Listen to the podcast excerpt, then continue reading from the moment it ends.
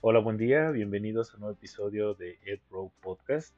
No olvides seguirnos en redes sociales, tanto Facebook como Instagram, como ed-row, y dejar sus calificaciones en la plataforma donde estén escuchando estos capítulos para seguir creando contenido, ya que sus calificaciones, sus comentarios nos ayudan a llegar a más personas y seguir realizando contenido de calidad e ir mejorándolo con el paso del tiempo. Espero se encuentren muy bien, disfrutando al máximo la vida y aprovechando todas las oportunidades que se van presentando en el día a día y mejorando nuestra vida en general.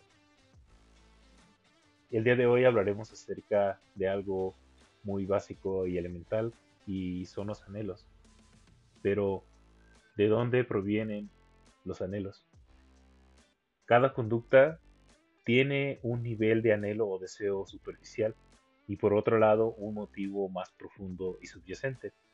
Y es que con frecuencia sentimos que un deseo más o menos se expresa de diferentes maneras, cada uno tiene diferentes maneras de expresarlo. Pero pongamos un ejemplo. Queremos comer tacos, tortas, quesadillas, nuestra comida de preferencia, algo que nos guste mucho. Si nos preguntamos por qué queremos comer esto, pues seguramente no responderíamos porque necesito comida para sobrevivir. La verdad es que en algún lugar un tanto profundo de nuestro ser estamos motivados a comer porque necesitamos la comida para sobrevivir. Sin embargo, el motivo subyacente es obtener comida y agua, aunque nuestro deseo superficial y específico sea comer tacos o nuestra comida preferida.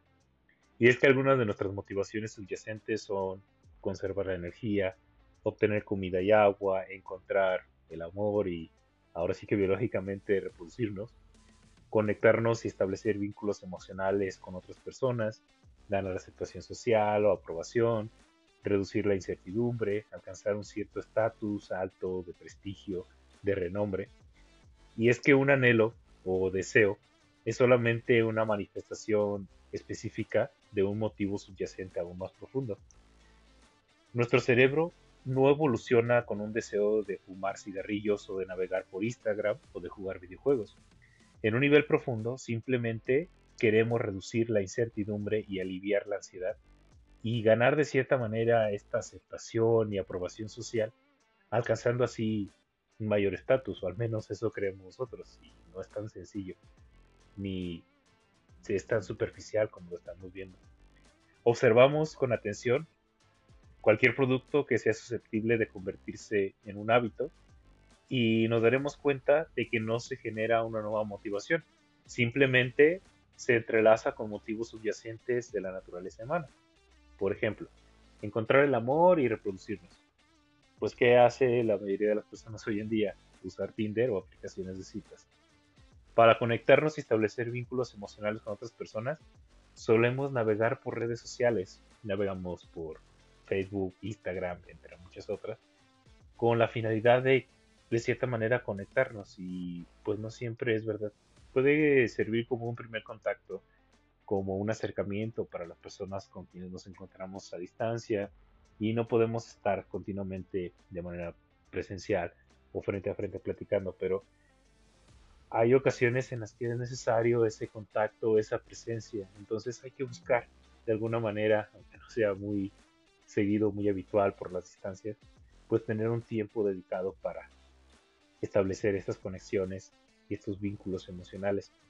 Otro de los ejemplos es que solemos buscar en muchas redes sociales o en cualquier plataforma la manera de ganar aceptación social y aprobación. ¿Y cómo lo hacemos? Pues publicamos historias, reels, fotos, entre muchas otras, con la finalidad de llamar la atención y volvernos no sé, virales o que las personas estén, viendo lo que nosotros queramos que vean, que lo estamos pasando bien, que comemos rico, que estamos disfrutando de un café, que visitamos cierto lugar y demás.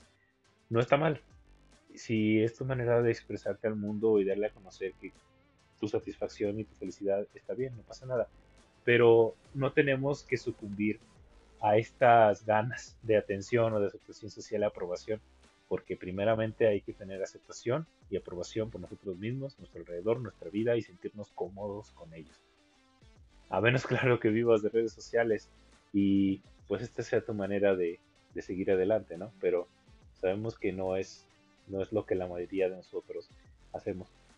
Está bien, si es tu manera de expresarte, si es tu manera de dar a conocer a tus amistades y grupos cercanos que estás bien, que estás mejorando y tener recuerdos ahí, eso está excelente. Y es que podría ser un pasatiempo, de cierta manera. Hay quienes suben fotos de, flores, de paisajes o de cosas por el estilo y es porque les gusta y quieren compartirlo con los demás. Eso está muy bien. Pero no lo hagamos simplemente por llamar la atención y tener esa aceptación o aprobación social.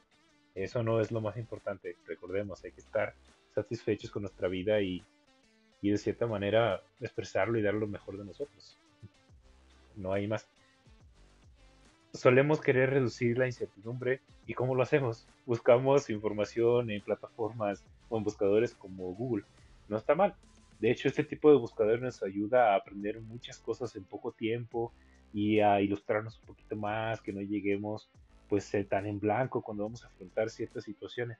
Pero hay que tomar con cierta medida esta información, que muchas veces no sé si les ha tocado o conocen personas que tienen algún síntoma o por ahí algo buscan y resulta que tienen un, montón de enfermedades que seguramente nada que ver.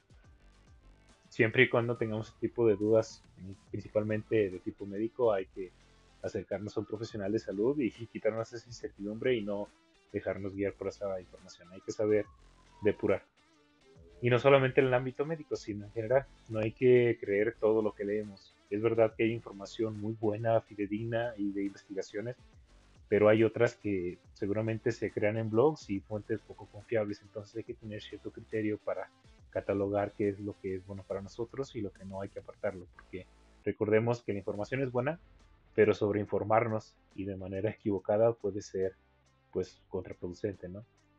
Eh, solemos querer alcanzar siempre, en cualquier punto de nuestra vida, un estatus alto y prestigio, ganar mayor dinero, sentirnos de cierta categoría. Hay quienes, no todos, aclaro. ¿Y qué hacemos en este sentido? Buscamos la manera de llamar la atención o de, de seguir mejorando en algunos ámbitos. Y esto es bueno, cuando buscamos una solución en el que podamos mejorar nuestra vida en general y que podamos ir consiguiendo ese tipo de estatus y de mejor calidad de vida y demás, esto es excelente.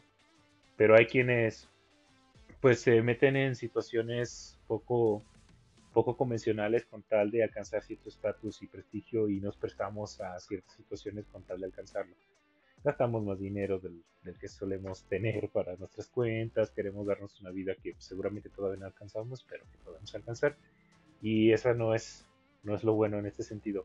Hay que establecer prioridades y pensar también a mediano y corto plazo. No nos dejemos llevar por las tentaciones del día a día que nos hacen sentir bien en su momento, pero que después nos dejan sentir arrepentidos y seguramente la mayoría de las veces con poco dinero y calidad de vida un tanto deficiente. Nuestros hábitos, que ya hemos hablado bastante de ellos y seguiremos hablando porque es la base de muchas cosas, son soluciones modernas a deseos pues muy antiguos o ancestrales, por llamarlo así, o nuevas versiones de vicios antiguos. Solemos tener malos hábitos o buenos hábitos para mejorar estos malos hábitos. Y los motivos subyacentes detrás de la conducta humana pues permanecen ahí y por decirlo así inmutables, mientras que los hábitos específicos que realizamos difieren de acuerdo con el periodo de la historia en que nos encontramos. Aquí hay un concepto muy importante que hay que recordar y es que hay muchas maneras distintas de satisfacer el mismo motivo subyacente. Una persona puede aprender a reducir el estrés fumando un cigarro, por ejemplo. Otra persona puede aprender a reducir la ansiedad saliendo a correr. Nuestros hábitos presentes no necesariamente son la mejor manera de resolver los problemas que tenemos que enfrentar, solamente son métodos que hemos aprendido a usar. Y una vez que asociamos una solución con el problema que necesitamos resolver, empezamos a utilizarla repentinamente. Y no siempre pues, es la mejor opción, simplemente aprendimos a que era la manera pues, más convencional de hacerlo. Los hábitos tienen mucho que ver con asociaciones y estas asociaciones nos permiten predecir si un hábito vale la pena o ser repetido o no. Como establecimos cuando hablamos de, la, de algunas otras situaciones en, capítulos anteriores de nuestros hábitos, Nuestro cerebro está absorbiendo información constantemente y advirtiendo las señales de nuestro ambiente, de nuestro entorno y de nuestras actividades. Y cada vez que percibimos una señal, nuestro cerebro inicia de cierta manera un simulacro que nos permite hacer una predicción acerca de lo que debemos hacer consecuentemente o después de tomar una decisión. Por ejemplo, notamos que la estufa está caliente, pues ¿cuál es nuestra predicción? Si toco la estufa, me voy a quemar. Por ello, pues es mejor no tocarla, no acercarnos o apagarla. Otra de las señales, observamos que la luz del semáforo cambia verde. ¿Cuál es nuestra predicción? Si aprieto el acelerador, pasaré sin problema por la intersección y estaré más cerca de mi destino y por este motivo pues voy a acelerarle o ir más rápido para alcanzar a pasar. Y es que cuando percibimos una señal, la clasificamos de acuerdo con nuestra experiencia previa y determinamos una respuesta apropiada.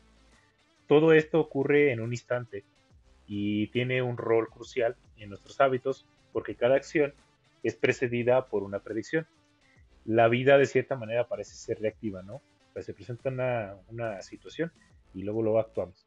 Pero en realidad es predictiva. Durante todo el día estamos eligiendo la mejor manera de actuar a partir de lo que acabamos de ver y de lo que nos ha funcionado mejor en el pasado. Y constantemente y sin cesar estamos haciendo predicciones de lo que va a suceder en el siguiente instante. Nuestro comportamiento depende enormemente de estas predicciones. Dicho de otras palabras, nuestro comportamiento depende enormemente de cómo interpretamos a los sucesos que ocurren a nuestro alrededor y no necesariamente de la realidad objetiva de esos sucesos por sí mismos. Y es que cuando dos personas observamos el mismo cigarro, una puede sentir el impulso de fumar, mientras que la otra puede sentir repulsión por su desagradable olor. La misma señal puede provocar un buen hábito o un mal hábito, dependiendo de la predicción de cada quien, ¿no? Y son decisiones que al final tomamos. Y la causa de estos hábitos es en, en realidad la predicción que los precede, de manera, como decíamos anteriormente, reactiva. Cada una de estas predicciones tiene como consecuencia un sentimiento, que es justamente cómo definimos el anhelo, un sentimiento, un deseo, un impulso. Los sentimientos y las emociones transforman las señales que percibimos y las predicciones que hacemos y las convierten en una señal que podemos aplicar. Nos ayudan a explicar qué estamos sintiendo en un momento dado. Por ejemplo, sin importar si te das cuenta de manera consciente o no, nuestro cuerpo está percibiendo si sentimos frío o calor en este mismo momento. Si la temperatura desciende un grado, probablemente pues no haremos nada. Pero si la temperatura desciende 10 grados, sentiremos frío y nos pondremos otra capa de ropa, un abrigo, o nos pondremos algún chaleco o algo que nos ayude a subir un poquito la temperatura. Sentir frío es la señal que nos impulsa a actuar. Ahora, Habíamos estado percibiendo la señal de la temperatura todo el tiempo, pero solamente cuando predijimos que estaríamos mejor si cambiáramos de estado, entonces pues realizamos la acción. Y es que el anhelo surge cuando tenemos la sensación de que algo nos falta. Se trata de un deseo de cambiar nuestro estado interno y de manera mente externo, dependiendo de la situación que se nos presente. Y es que cuando la temperatura desciende, se genera un vacío entre lo que nuestro cuerpo está sintiendo en un momento dado y lo que desea estar sintiendo. Y este vacío entre nuestro estado actual y el estado deseado nos proporciona una razón para actuar o ver la manera de, sentirnos cómodos. El deseo, por su parte, es esta diferencia entre el punto donde nos encontramos ahora y el punto donde queremos estar en el futuro. Incluso la acción más significante está teñida por la motivación de sentir algo distinto a lo que sentimos en un momento determinado o en este momento. Por ejemplo, cuando comemos comida chatarra o encendemos un cigarro o perdemos tiempo navegando en las redes sociales, lo que realmente queremos no es una papa frita o un cigarro o un montón de, likes. Lo que realmente queremos es sentir o sentirnos de una manera muy distinta. Ya sea porque nos gusta ese alimento, porque está muy rico donde lo compramos, o cosas por el estilo. Subimos una foto, nos public, nos, nos pone like, me gustas, este, en corazonas, me importa, lo que sea, cualquiera de las reacciones. y nos hace sentir de cierta manera diferente. Igual cuando comemos, si tenemos hambre nos sentimos a gusto, ya llenitos, tranquilos y todo, y con un sabor muy agradable. Y es que esa es una de las cuestiones por las cuales solemos comer bastante comida chatarra en algunas situaciones, ¿no? Su sabor y la satisfacción que sentimos después de eso, que sabemos que a, a largo plazo no va a ser tan bueno, ¿verdad? Nuestros sentimientos y emociones también nos indican si mantenemos el estado en el que estamos o si realizamos un cambio. Estos, de cierta manera, nos ayudan a decidir el mejor curso que debe tomar nuestras acciones siguientes. Hablemos un poquito acerca de ah, cosas más científicas en este sentido. Y es que los neurólogos han descubierto que cuando las emociones y los sentimientos están afectados, perdemos la capacidad de tomar decisiones. Cuando esto sucede, no tenemos señales que nos indiquen que debemos conseguir y que debemos evitar. El neurocientífico Antonio Damasio lo explica de la siguiente manera. La emoción es lo que hace que etiquetemos las cosas como buenas, malas o indiferentes. Resumiendo, los anhelos o deseos que sentimos y los hábitos que realizamos son en realidad un intento de satisfacer nuestros motivos subyacentes fundamentales. En las ocasiones en que un hábito satisface un motivo de manera exitosa, desarrollamos un deseo o anhelo que te lleva a repetirlo. Con el tiempo, aprendemos a predecir que navegar por las redes sociales nos hará sentir querido o que ver YouTube nos ayudará a olvidarnos de, nuestros temores o, de, o distraernos un poco o llamarla de, pues no sé, nuestra atención en un punto de información específica. Y los hábitos son atractivos cuando asociamos estos sentimientos positivos y es posible usar este conocimiento para, pues de cierta manera, usarlos de manera positiva o a nuestro favor, en lugar de aplicarlo pues en un deterioro de nosotros, de nosotros mismos. Ahora bien, un deseo y un anhelo nos puede ayudar a predecir qué es lo que vamos a hacer a continuación de nuestras decisiones, a dónde queremos llegar, qué es lo que queremos sentir.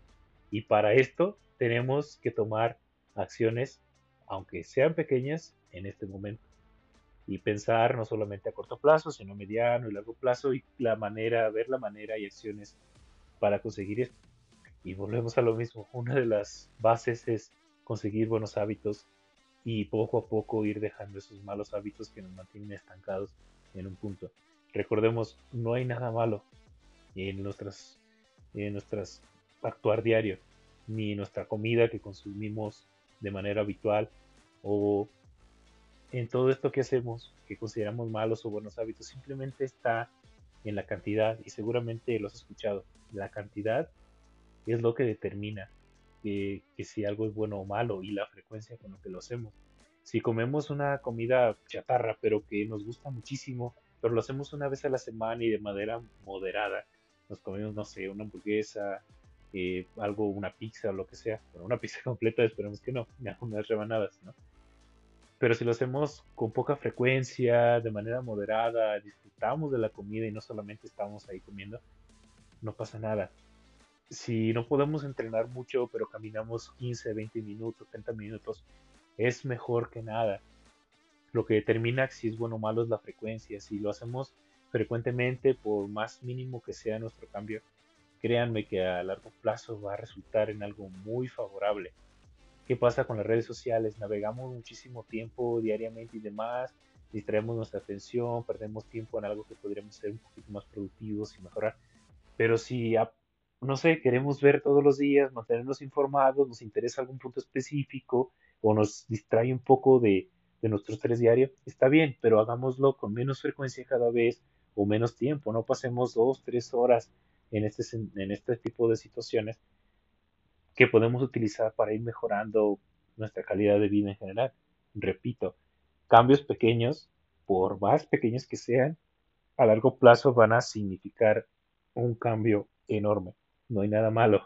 Hay que determinar la frecuencia y hay que determinar las cantidades en las que lo hacemos. Entonces, sigamos teniendo esos anhelos, esos deseos, aumentando nuestra motivación y mejorando nuestros hábitos, quitando esos malos hábitos que están por ahí y No se olviden de seguirse informando y seguir aprendiendo. Excelente día. Nos vemos en un próximo episodio. Hasta luego.